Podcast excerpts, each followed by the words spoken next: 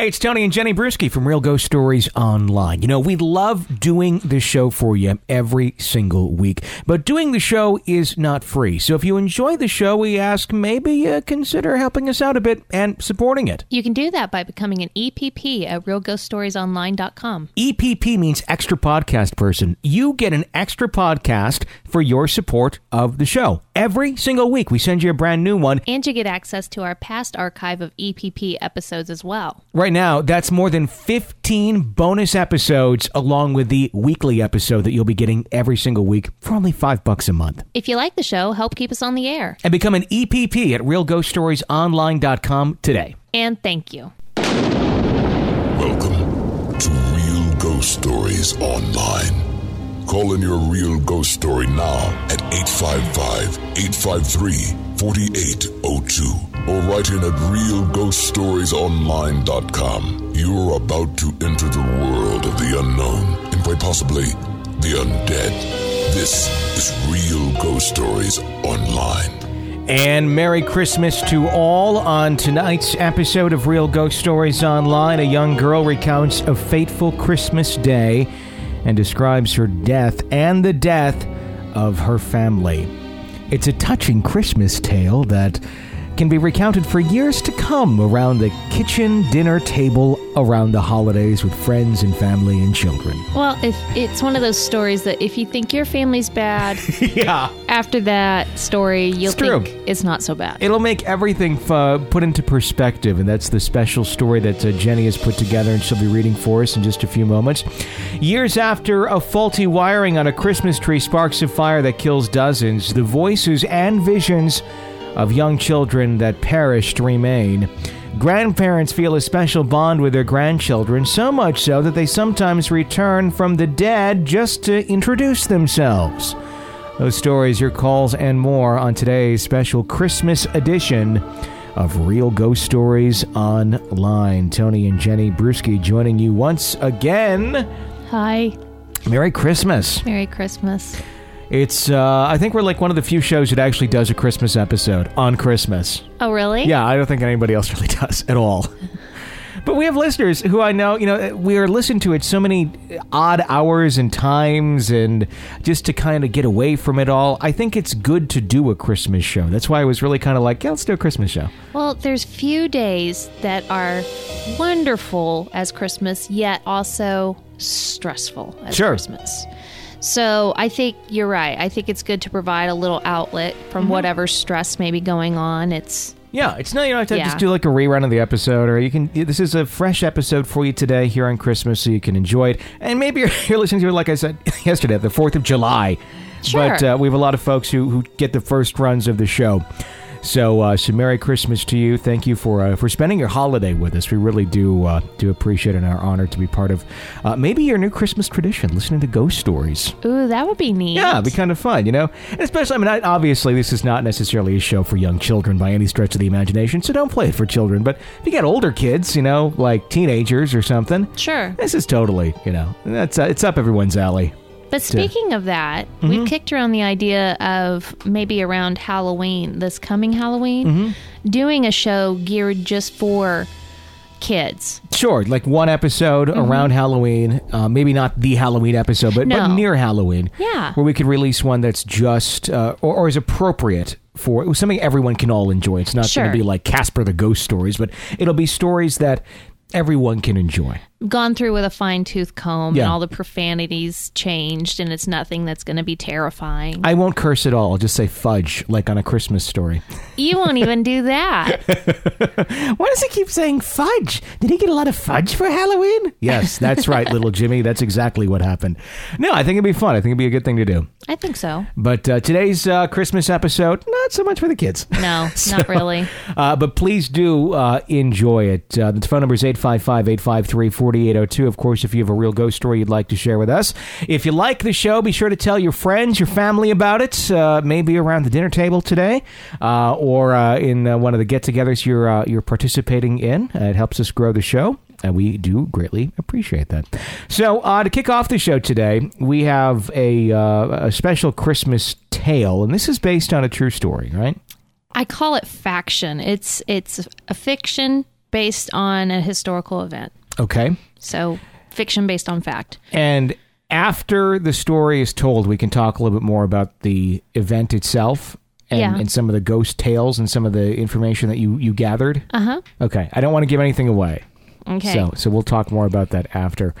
I, I found some nice, creepy musical selections for the background of this. Is it going to distract me? I don't think so. I mean, it's. Since you're making me read it, I'd rather you read it.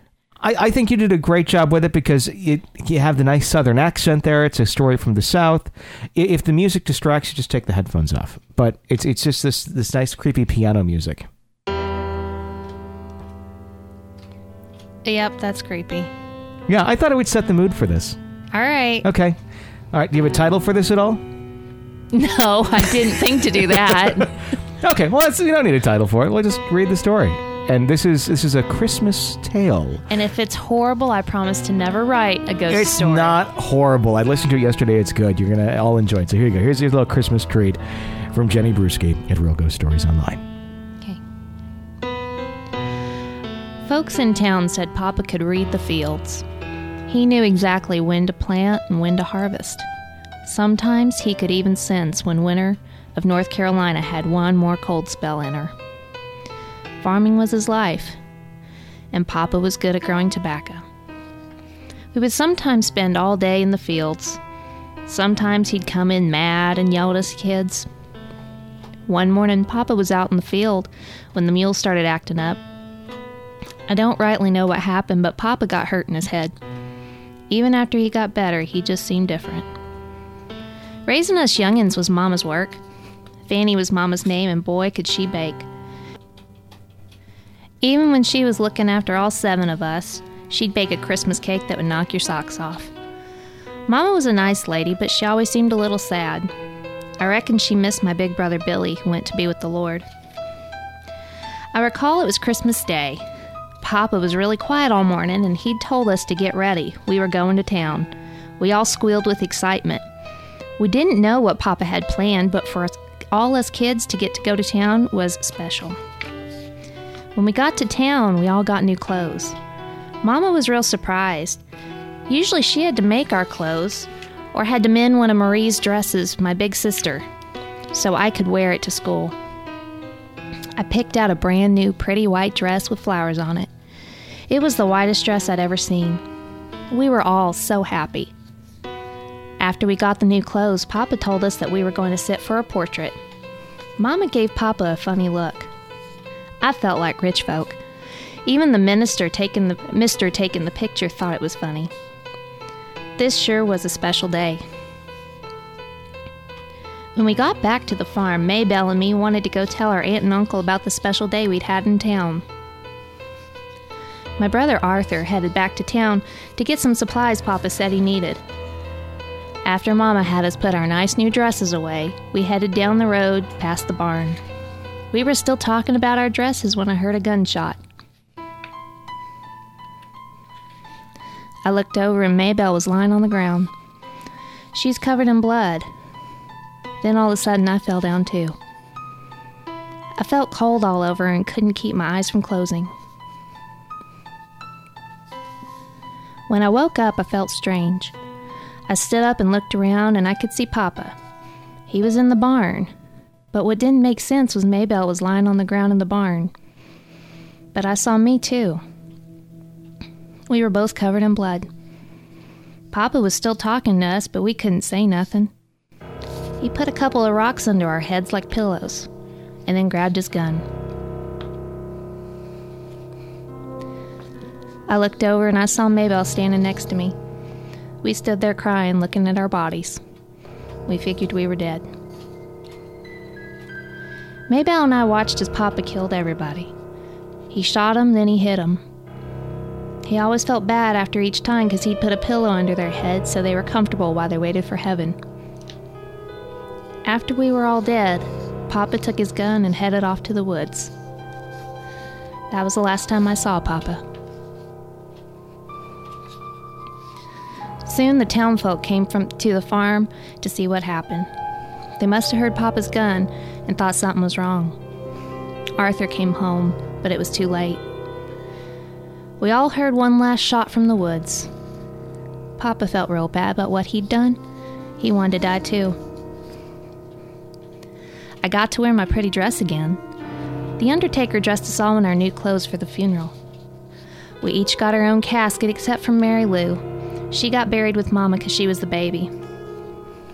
We were all buried together, but the preacher said we couldn't be buried in the graveyard. We were all laid together, even Papa. There was lots of talk at the burial. People were saying that Papa and Marie had been too close and Mama didn't like it. Marie's best friend, Mayella, thought that Marie was going to have a baby. I don't know nothing about Papa and Marie. I went back to the farm after they buried us. It was too quiet. No sound of us kids playing or Mama singing. No smell of cake baking. For a while, it was just empty. Uncle Marion Papa's brother thought it would be a good way to make money if he let people see where we died. It's strange that people will pay good money to see something so sad. Some folks even took things from the house, or pieces of wood from the barn. They all talked that things would be worth money someday. I kind of got to looking forward to the town folk that would come out to the farm. Sometimes Maybelle and I would go up to them or run around them. A couple of times I thought a lady or two could see me. Some folk took pictures of the house, and I'd always smile for the camera. I just tried to cheer them up. They always seemed so sad. After a while, Uncle Marion stopped letting people visit.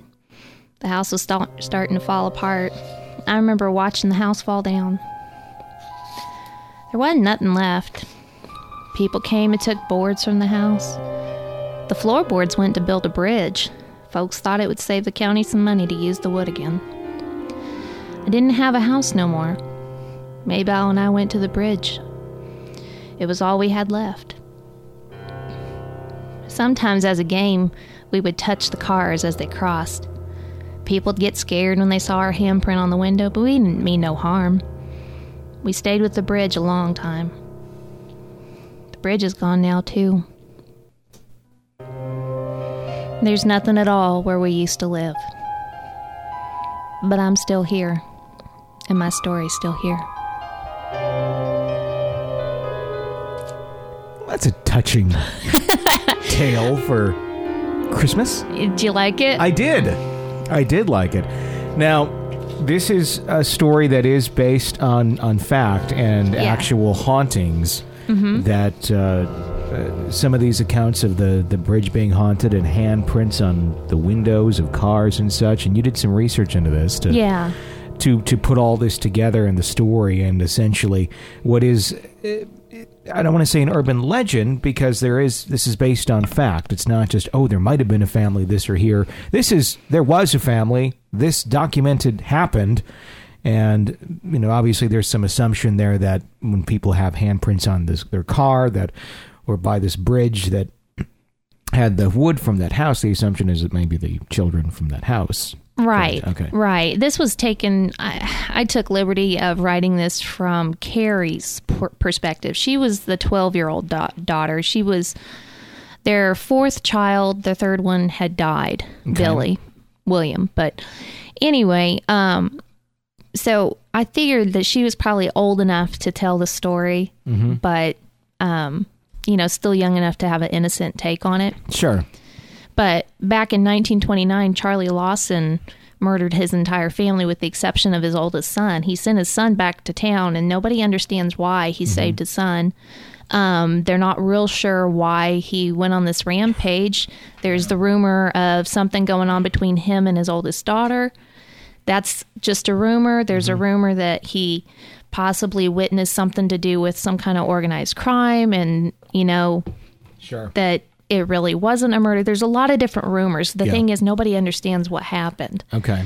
Um, and so after the murders and the burial and everything, they opened the house up as a tourist attraction and charged a quarter for people to go through it. As like just morbid, like this is a house of the murder, or was it like this is a haunted house? No, this is the murder house, and you can see the blood on the floor. Um, even the cake that Fanny was making that day Jesus. was still there. Somebody put like a, a cake dome over it, and people could still see it sitting there. I mean, there it- even to the time the boards were used for the bridge, there was still bloodstains on them. God. So- Oh, the things we did before iPads. Yeah, You see, this is what this is a good thing. People complain about. Oh, techno. We're not doing that anymore. We're not going to murder houses. Well, some people are, but it's not like, uh, hey, let's put the kids in the car and go down there and check it. out. but you know, a quarter's a lot of money in the middle of the depression. sure. Yeah. So that was not cheap to go and check out this house. No, so I mean, Who was it? A was it a family member that was Yeah. doing the house? Yeah, Oh, it that's was it was. Charlie's brother opened it up as a tourist attraction. So anyway, so that happened. Um, there was lots of accounts of seeing um, apparitions of children there on the farm while Mm-hmm. people were tour- were touring the farm, and um, they you know would feel dread, feel all kinds of negative energy.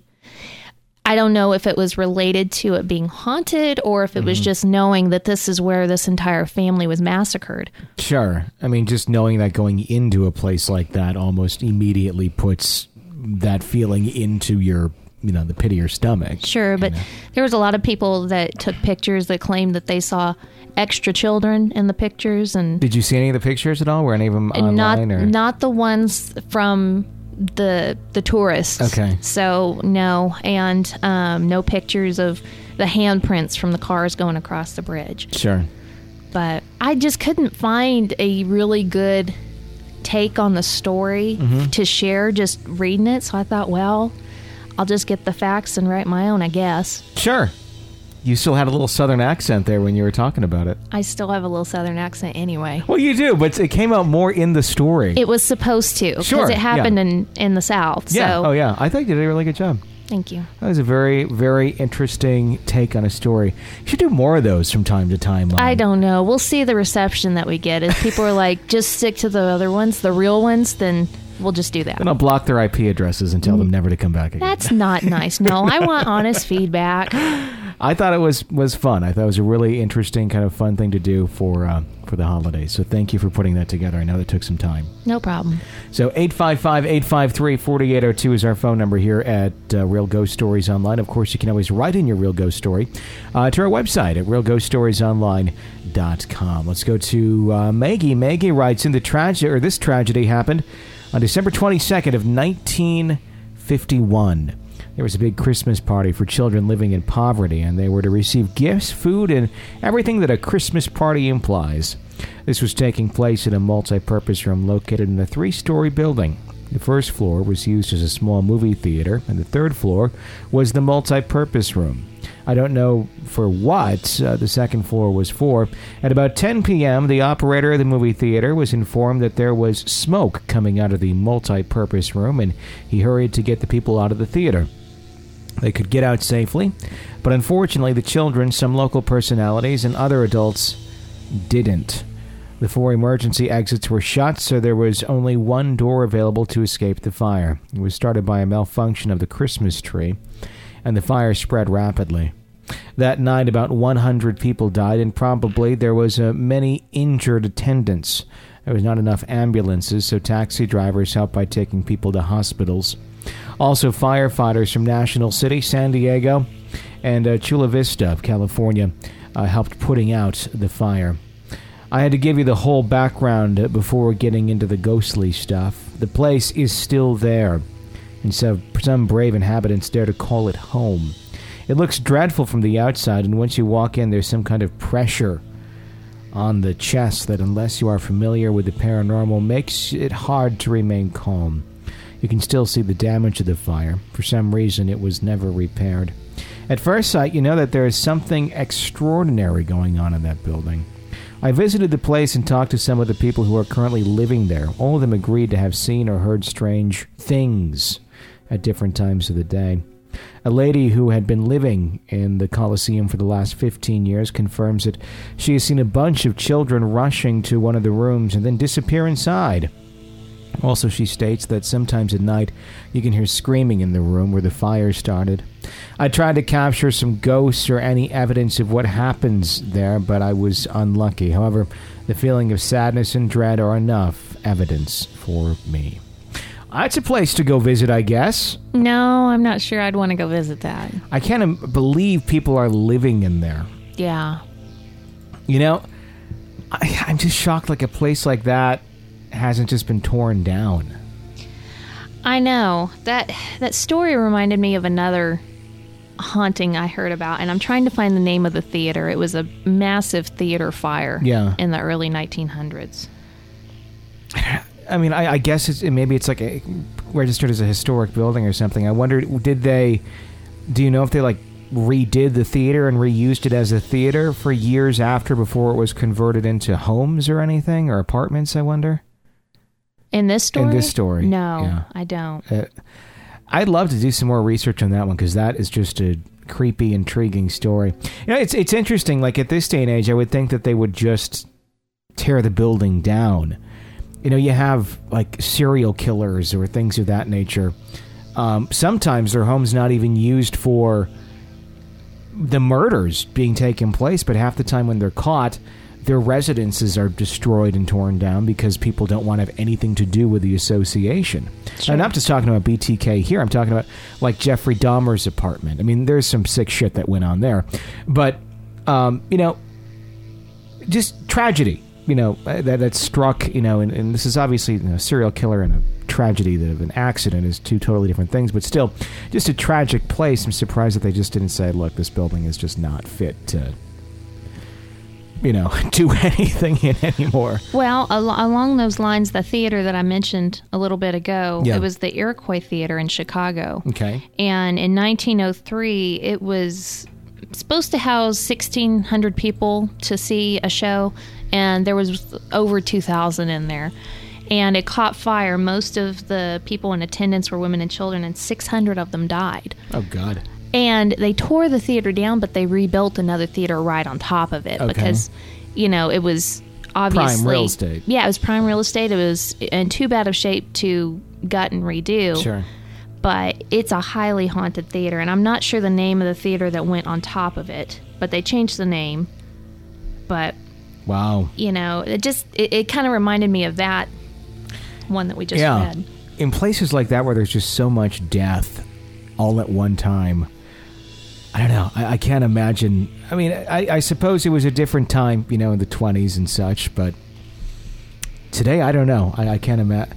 Although, you know, this is morbid to talk about, but um, they did reopen, you know, the theater in, uh, was it Aurora, Colorado? oh they did Yeah, that Okay. theater's still there. I don't know if that specific room is shut off. That room might not be used anymore, but the rest of the theater is a functioning theater. You know, schools that have had mass shootings and such, and they still continue to use those buildings. You know, I suppose feasibility does play a big part into this, but gosh, I don't I don't think I could as much as I like going into a creepy place, that just to me is is would be too much. well and especially a place where children died i mean it's Yeah. bad anytime anybody dies but when children you know Yeah. are faced with the the threat of dying in a fire Yeah. they aren't going to maybe have that moment of realization where an adult would be like, this is it. It's Yeah. my time. The kid's just like, It's panic Done, up yeah. until the last second, you Yeah. know? So I think the energy left behind is that much more intense. yeah, there's no closure there at all. Not that there's that much for an adult, but even less for a child. And not every adult's going to have that moment Sure. where they are No. like, okay, I'm. I'm done. But a child for sure isn't. yeah, yeah, that's true. Well, happy uh, happy stories here. Merry Christmas, everybody. hey, you know what you're getting? You're listening to Real Ghost Stories Online. What did you expect? 855-853-4802 is our number. Kelly writes in, My encounters with the paranormal have mostly been unexciting, but this is perhaps the most interesting experience I've had. First of all, you need to know a little background to this story and the events that preceded it. I share the same name with my uh, uh, paternal grandfather's favorite older brother, who tragically perished while serving in the military during World War One. My grandfather was apparently very appreciative when he heard that my name, of what my name, my name was going to be, and my dad has said that he thought it established a special bond between the both of us. He was very fond of me when I was young. Sadly, though, we hardly got the chance to know each other. My dad was working as uh, in uh, uh, what is this in uh, Expatriate. expatriate. Oh, if I could read, uh, expatriate in Southeast Asia. When my grandparents lived in Melbourne, Australia, traveling was not cheap. What is an expatriate? Maybe I'm just an idiot here, but I don't know what that is. well, it, like we consider Americans that move to like France and Italy permanently, or you know, change to a different country. So it's not necessarily a job line. It's just more so uh, ex resident. I yeah A way of describing residency. yeah. Okay, I, I thought it meant like it was some sort of a a profession, if you will. No. But okay, well, that's just me not knowing what I'm talking about. Continuing on, traveling was not cheap, and the distance between our two countries was quite long. So we saw each other um, uh, every two or three years, and my memory of my grandfather is quite vague. By the time I was 10, I had not seen my grandfather in four years. In 1991, that looked likely to change. My father accepted a job position in Sydney was preparing to relocate our family there. That meant he'd be able to see my paternal grandparents on a much more regular basis since we were both in that same country. We were all looking forward to this arrangement. I'll try to be brief about this, but I do want to emphasize that in the months leading up to our move to Australia, I started to get this strong instinct or feeling that we needed that time that was running out for my grandfather.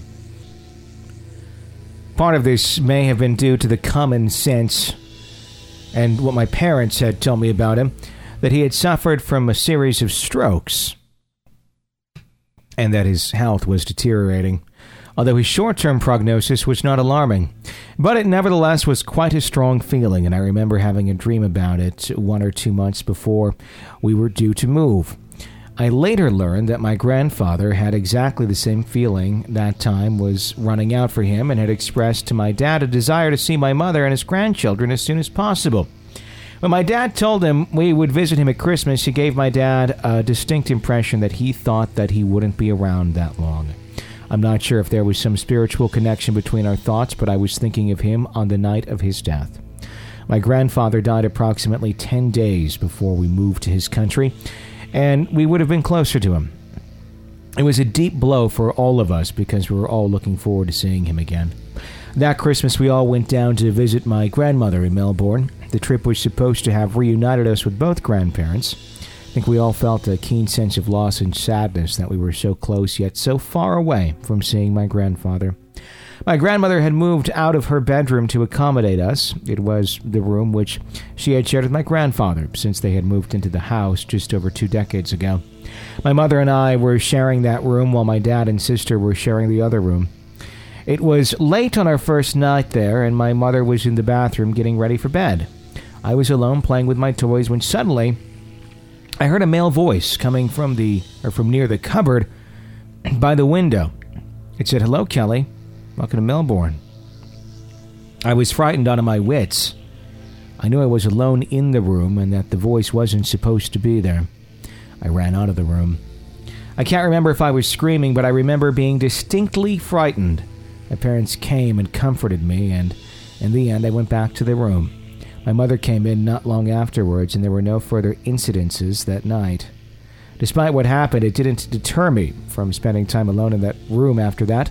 Afterwards, and even to this day, I feel very guilty about my reaction in being frightened and running out of the room, even though I accept that it was somewhat understandable that a 10 year old with no experience of interacting with the paranormal would have that reaction. I have no doubt that the voice in question was that of my grandfather, and I strongly believe that one of the reasons that he was still in that room was because he had unfinished business in not having seen his grandchildren for so long before he died. My grandmother was not aware of all that had happened, and we decided not to tell her, for fear that it may upset or distress her. Sometime later, for whatever reason, my dad did tell her about my experience. My grandmother was a straightforward, no nonsense type of person, and I felt sure that she would dismiss my story as ridiculous nonsense. To my great surprise, she implied to my dad that she had sensed his presence around and that it had been a while after his death before she finally felt that he had left to continue his journey to wherever the next life took him. Even though I reacted badly to that encounter with my grandfather, I'm grateful for having it and I am touched that my grandfather loved us enough to want to reach out to us from beyond the grave to make up for not being able to see us before he died. I love you, Grandpa, and may you rest in peace until we meet again on those distant shores of the afterlife. That's a really touching story. Mm-hmm. I don't know that if I were a a dead grandparent that I could resist the urge to try and contact my grandchild. I think, yeah, I'd definitely be doing it. Yeah. Then I'd be hiding Skittles in odd places around the room. what is this? Skittles. Grandpa left green Skittles again. Grandpa's hiding Skittles. I would totally do that. Because everyone loves Skittles. It puts a smile on your face when you have a Skittle. And I enjoy Skittles too. Give them the message to taste the rainbow. Taste the rainbow. yes, exactly. exactly. That's exactly what I would be doing. No, I mean, I, I, I would do something like that where it's kind of fun and kind of, you know, not going to freak the living hell out of them. But enough where it's like, well, that's odd. I know I didn't put a Skittle here. Yeah. You know, why are there Skittles in the cat's litter box? Ew. if you wash them, they're okay. no. 855 853 4802 is the phone number to call in to Real Ghost Stories online. Uh, and if you want more uh, real ghost stories, I want to let you know about this uh, because over the next couple of uh, days here, we got some uh, best of episodes coming up for you. Some of the best ghost stories of the year put together uh, into uh, a string of some episodes. Uh, but if you want some brand, brand new episodes that you've never heard, well, become an EPP. You sign up at realghoststoriesonline.com. As soon as you sign up, that email goes directly to you with the latest EPP episodes in it, all 17 or 18 of them, depending on when you're signing up here. So uh, sign up there and you can binge listen to some fresh Real Ghost Stories online uh, when you sign up on the website to, to realghoststoriesonline.com. And of course, at five bucks a month, uh, supports the show and keeps us on the air as we enter into uh, year number two of Real Ghost Stories Online. Do we consider this year two that we're going into because the show was technically going on a bit last year, but not all that long? Well, the birthday for the show is in October. Sure. So we are in its second year because it turned one in October. So this is technically we're going into its third year. no, we're in Its its, second its year? second Okay. year. Its ca- its year is from October to October. It just has different years. So we Just- we celebrate New Year's with the show in October. Just think of it as its birthday. That might be the easiest way for you to think of it. I feel like you're talking to a Harper. Sorry if I went into Just toddler mode. Think of it. As, think of it as a choo choo going down the track. A choo choo. Yeah. Okay, I know, I know, I know. I- You know where I'm saying though, it's like I, I'm being with the year end Okay, marker. How many, technically the show started in 2013. So we have a little bit of 2013, all of Mm-hmm. I 2014. know, I know, I know. I know. Okay. Just making sure. It's like the choo choo goes in a circle, and if it didn't go in the whole circle, it's not a full. That's how I describe things. And even I'm confused sometimes. Uh, 855 853 4802. Mandy writes in When I was five, I lived in this house which was believed to be haunted. Since I was so young, I didn't really believe uh, this stuff because uh, at that age, kids sometimes think what people tell uh, you are made up. Uh, Just a joke to scare you. It was Christmas Eve and everything was normal. I went to bed early so that Santa could come to my house faster. I laid awake in bed thinking about all the neat presents I'd be getting the next day. Did you ever have problems trying to sleep on Christmas Eve? Oh, yeah. I was not good at that. I could sleep pretty good most other nights. Christmas Eve, uh uh No, I was too excited. Did you ever like stay up the entire night? No. Okay. I usually passed out, but I would stay up way later just excited. Did you get up super early to get your stuff at all? Or did you have to wait till your parents got up? No, I could get up and go see before they got up. Yeah.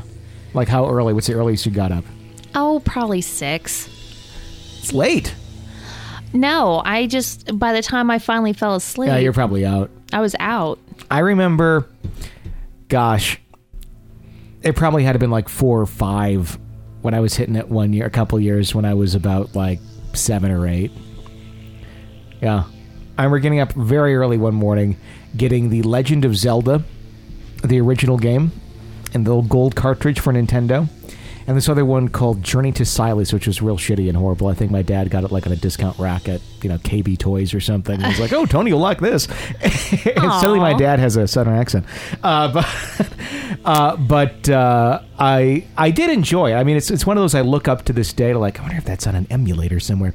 But uh, Zelda, I loved. It was fun. But I remember like playing it at like four in the morning, shade still shut. The little like LCD VCR clock, you could see what time it was. And I remember reading for something, and then like I think my mom wandering out, going, "Tony, are you out of bed?" Yeah, I got my Santa presents. And I she didn't even care. It's like, okay, we're no, just don't make noise. Well, yeah. Seven or eight year old, Yeah.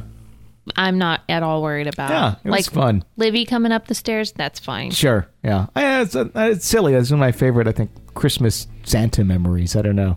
And I think I even probably knew at that point what the real deal was. I just wanted to play my video games. Now, did you always ask Santa what you ask Santa for gifts, or did Oh, yeah. you just tell Santa to surprise you? I told Santa detailed things. I mean, it was like a laundry list of things. Really? That's why I'm blown away by our girls when they go to Santa. It's like, oh, one thing. Okay. And then Harper's like, he's like, want any more? More than a bicycle? No, thank you.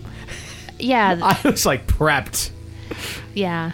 No, I always asked to be surprised. Really? There was one year I remember I asked for a globe. I think I was five, and I got it. Mm-hmm. And the rest of the time, I just wanted to be surprised. I sat there. I probably had a good four or five minute conversation with Santa. I'm sure they hated it because they wanted to keep the kids moving and the line going at the mall. But I sat there like rattling off a laundry list of things. You talking too much? No, not at all. And then I would like then I, as I was sitting there talking, my else my thought process was, okay, I know what I want, so I'm going to go down this list of things and over describe everything just so he knows exactly what it is. And then I'd see other people carrying stuff through the mall, and I'd be like, oh, look at that, that would be nice too. Oh, good grief! Because I'm thinking Santa is an endless bounty of goods. you were an asshole kid. I wasn't an asshole. I was just very ambitious with what I thought I could get from Santa. I wasn't like, fuck you, Santa, give me these gifts. I was very appreciative. I was very like, I, I wasn't like, I, I need, I need, I need. I was like, yeah, this would be good. That'd be good. I'd like this. I'd like that. Oh, right. I was. I, I, and I was appreciative of the gifts I got. I think the story you started off with, I had a detailed list. I did have exactly a detailed list. I did. I had a detailed list. But as I got to like out of the end of that list, it was like, oh, this would be good too, and that would be good. Because you never knew. Because usually what you asked for with Santa, a lot of times you didn't get. So I figured if I just ask for a bounty of things, I'm bound to get some of the things. Uh-huh. So that's how I played it. I miss going and seeing Santa at the mall. It was so much fun. Now the my mall in my hometown just sucks. I would I it does it's horrible it's falling apart like the some of the major stores are gone like the store Santa used to go in front of I know it's we're going long on talking about Santa but it's Christmas I don't care it's Christmas Let's read some stories. no it's just it's a ghost mall Okay. it is a ghost mall and I would I hope it comes back to life but I doubt it will we'll, we'll go like urban explore it someday probably hopefully continuing on Feel I- better? I what's that You feel better? Not quite, because I'm still bitter about them all. I had a dream about it the other night. Anyhow, I thought about all the toys, pretty clothes, candy, and other cool stuff kids get for Christmas. I discovered by thinking about all of this caused me to gain no progress in getting to sleep, so I pushed the excitement aside and soon fell asleep. That morning, I woke up and, like every normal kid, realized that it was Christmas morning and jumped out of bed as fast as I could. I then ran to my parents' bedroom where they were still sound asleep and woke up shouting, Wake up, it's Christmas! They sleepily crawled out of bed and told me to go to the living room. While they went to the bathroom to help themselves wake up, I was anxiously waiting near the tree, staring at all my presents. I knew I couldn't open a present until my parents told me I could, so I just tried to guess what I had gotten. I then walked over to the couch and sat impatiently. At that moment, in front of me, I saw the apparition of a 15 year old girl holding one of my presents. She then, then held it out to me and said, Here you go, open it. When I told her no, she put it back under the tree. At that moment, my parents walked into the room and she disappeared. When I told my parents what I saw, they did not believe me. I don't know that I would have either. I would have just assumed it was a kid hyped up on Christmas candy and presents. Yeah, I would not believe it either if I were the parents. I wonder if she ever saw the 15 year old girl again. It's interesting. Yeah, I wonder if there's any history there with the house or if she knows anything about it or, yeah. If there's more to that, Yeah. we would love to hear it. Feel free to uh, to share more. Uh, 855 853 4802 is the phone number here at Real Ghost Stories Online. Zach writes in It was the first holiday without our father, and we uh, felt really strange. It was a tossed salad of emotions. On one hand, it was for the best. Our parents just didn't get along. The fighting was terrible, and we hid in our rooms as we listened to the bickering. Finally, it was over. They sat us down one day and told us they were getting divorced. We knew it was a good thing, and in a way, I was relieved. No more listening to the grown ups acting like children. This is what it felt like. I took charge of the younger kids and I kept them away from the slaps that rang out when daddy and mother lost their tempers. Anyway, daddy moved on and mother, well, she did the best she could, I guess. That first year was really hard, but we tried to find normalcy in everyday playing, going to school, you know, just being kids. The first Christmas was a somber affair, and we had been told in advance there just wasn't enough money for presents that year. I hope my daddy didn't have much to do with it, but I suspected he wasn't sending much, if any, child support. We were barely getting by as it was. I was a sickly kid. Something was always happening to me, but I understand it all now. As a sensitive with gifts, my body was under tremendous effort. Anyway, not to dwell on that aspect of my story, I want to tell you about the first Christmas we lived without father. My brother was being fitted into a costume. He was going to be playing an angel in the Christmas story. I kept arguing with my mother and telling her the costume wasn't right. Angel wings were bigger, wider, and with large arches where it curved downward. I remember, remember my brother saying, uh, How would you know? He laughed. I was indignant, but couldn't say a thing back. I had seen real angels, and I knew what their wings looked like. Who would believe me anyway? So I stayed silent, fuming at myself. The evening progressed. My mother was sitting in her chair next to the doorway of our bedroom. We were listening to Christmas music and reading. All of us kids were lying around on the carpet, quiet for once, engrossed in whatever we were doing. I caught a glimpse of something to my right, so I looked up at the movement. In the doorway to our bedroom stood an old man. He had on high waisted pants and suspenders and a plaid shirt. I remember blurting out, Who is that man? My mother looked up from her book and she said, very matter of fact, Oh, that's your great grandfather. That would make him my grandfather. He died before I was born, and he likes to visit during the holidays. I'd never seen him around in the past. My brother and sisters were looking at me and mother like we had lost our minds. She went to explain that she had been given just one picture of him, and when he manifested himself, he always appeared in these clothes. What man? my brother spouted. I don't see anybody. One of my sisters chirped up. By the time everyone was through commenting on what had transpired, the old man was gone. He didn't say a thing. He never lived in this old house and had died in another country. It was the first and only time my mother wanted to discuss the ghost of her grandfather, and she didn't say much. As soon as he was gone, she acted like it never happened. After this, we never discussed the paranormal again. Over the years, I think she liked to think of this as her own little secret. I can't explain it here, but she was a bit narcissistic. I wonder why he showed himself to just me and my mother. Any ideas? Well, I think maybe your mother had the same gift that you have, mm-hmm. and the other siblings didn't. And I hope someday, if I'm ever with one of my girls, and we'll see what you know sensitivity level they have, mm-hmm. if we ever see something together, that I'm like, oh, it's just so and so. They only come around certain times or whatever, and I stay calm and ma- very matter of fact, so they don't start freaking out. Mm-hmm. Yeah, I mean, I think the answer to that question is really quite simple. It's just he showed himself to you because you were the only two that could probably see him. Yeah, So that's probably the, the simplest explanation. Uh, 855 853 4802. That's the phone number to call into Real Ghost Stories Online. If you haven't already done so, please press subscribe on whatever platform it is you're listening to us on iTunes, Stitcher, YouTube. Press subscribe. That helps us out, and you get the shows sent directly to you. Not bad. Dayton writes in I know people have told many ghost stories, and most people will not believe them. Frankly, I was one of those non believers when I was younger. Yeah, my family would watch paranormal movies and out of this world kind of things, but who would think that something like this could possibly be real? Watching these shows do not, does not help you when someone you love dearly passes away. I'm the second oldest in my family, and I never would have imagined the feeling of losing a close relative so soon, let alone my own father. A few days after my 12th birthday in December of 2002, my father became very ill. He'd suffered two heart attacks within a year. We had just visited him in the hospital because it was Christmas Eve. All of my siblings and my mother were sitting by his bedside, and he was sitting there, stoic. Of course, we gave him hugs and kisses, but he whispered in my ear to stay behind for a minute, so I did. After everyone left the room, all he said was, I love you so much, my girl. Say, stay strong for them, okay? And I nodded. The next morning, mother went to visit father in the hospital. In my mind, I was thinking, yes, Dad is going to be home for Christmas. I looked at the clock, 5:30 a.m., right on the dot. Phone rings, no name, no number listed. Still, a curious child, I answered the phone even though I was told not to.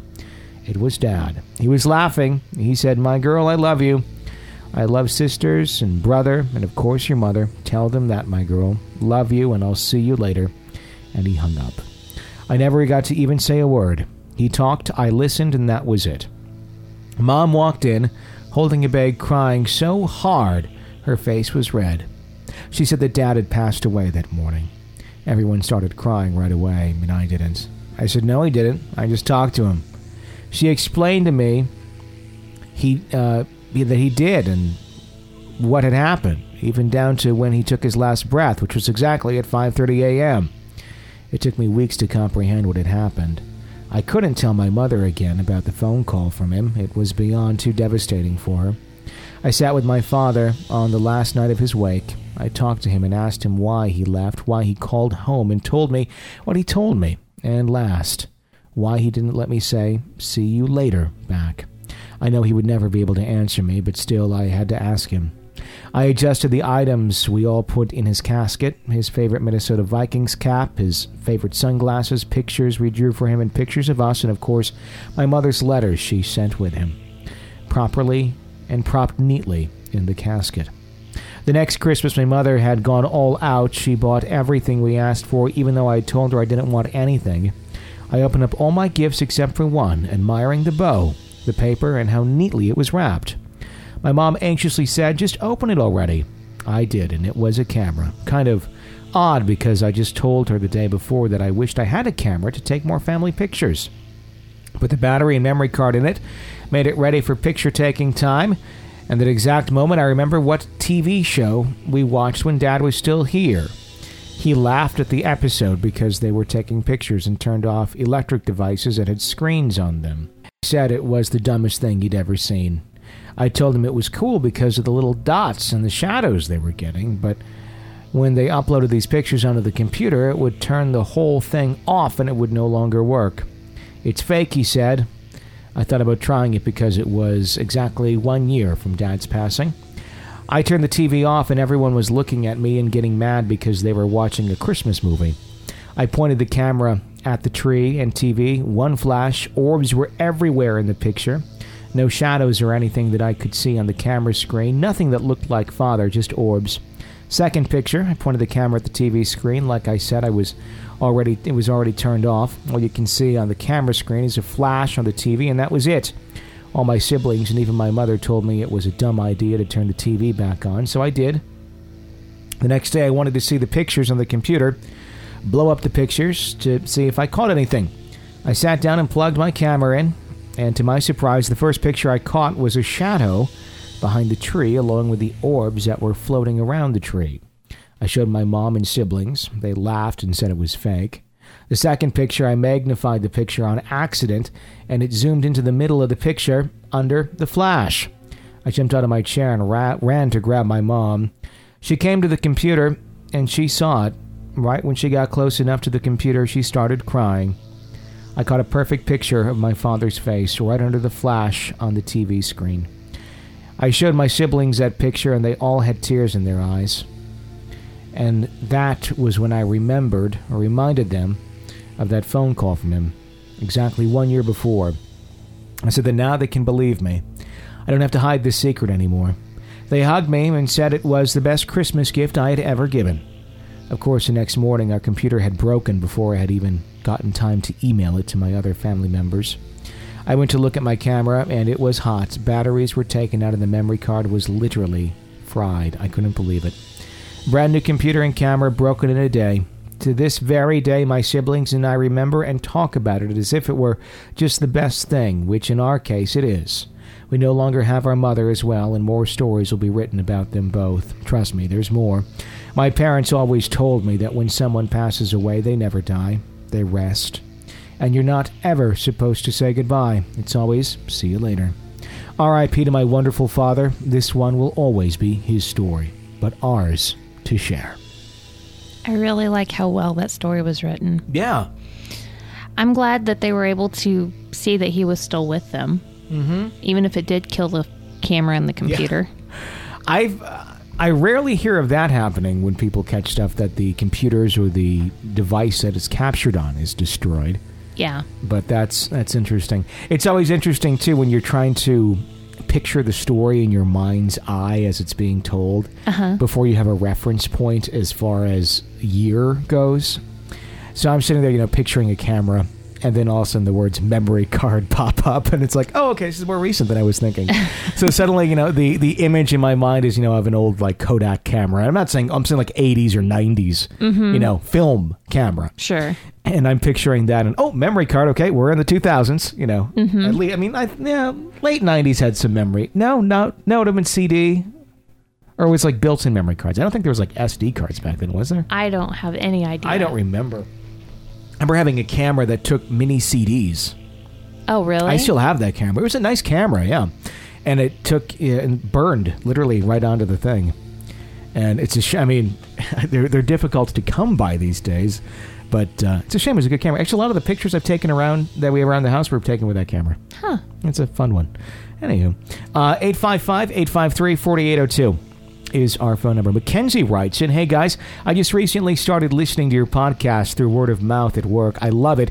Now, I don't usually have paranormal experiences, but one night really sticks out in my mind. When I was five, my grandpa passed away due to lung cancer.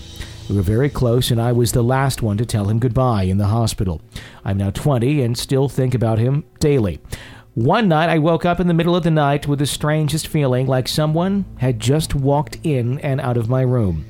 I wasn't, it wasn't an evil feeling, just weird.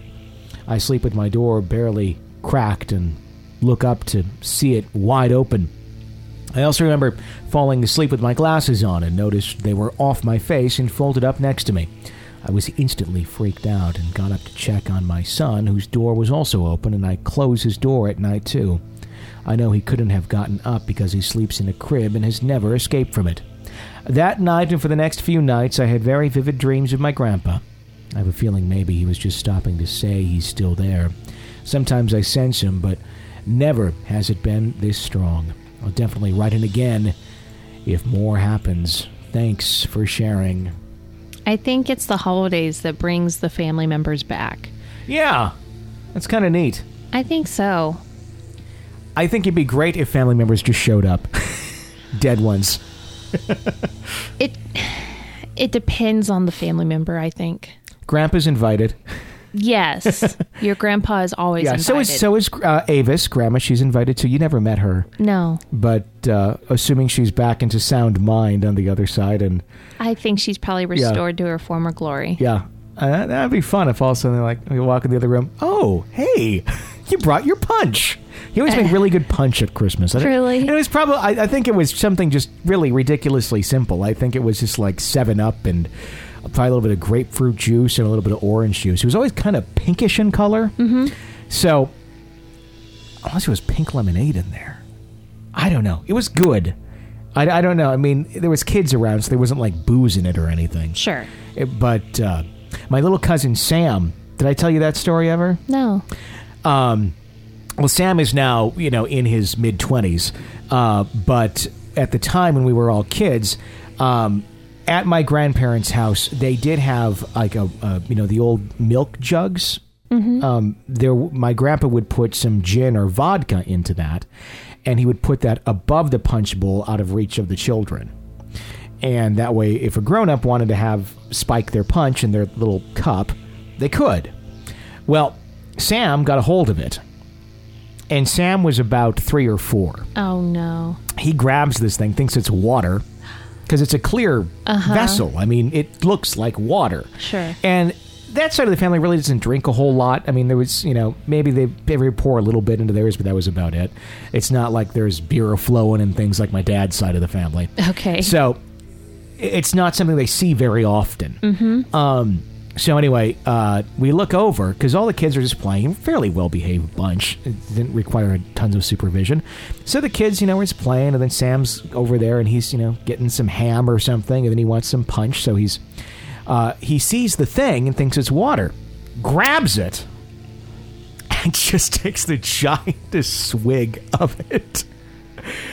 And we look over, and like I think somebody said, Sam's got the the grown up sips or whatever we called it. I don't remember what we called it back then. And he just looks and he goes, "Spicy water." Spicy water. Yeah. That's funny. And then they put it away. And That's but, cute. but yeah, it was uh, that was a Christmas memory I'll never forget. It was very very fun. It was one of those things that you know every single year after that was always it was always brought up.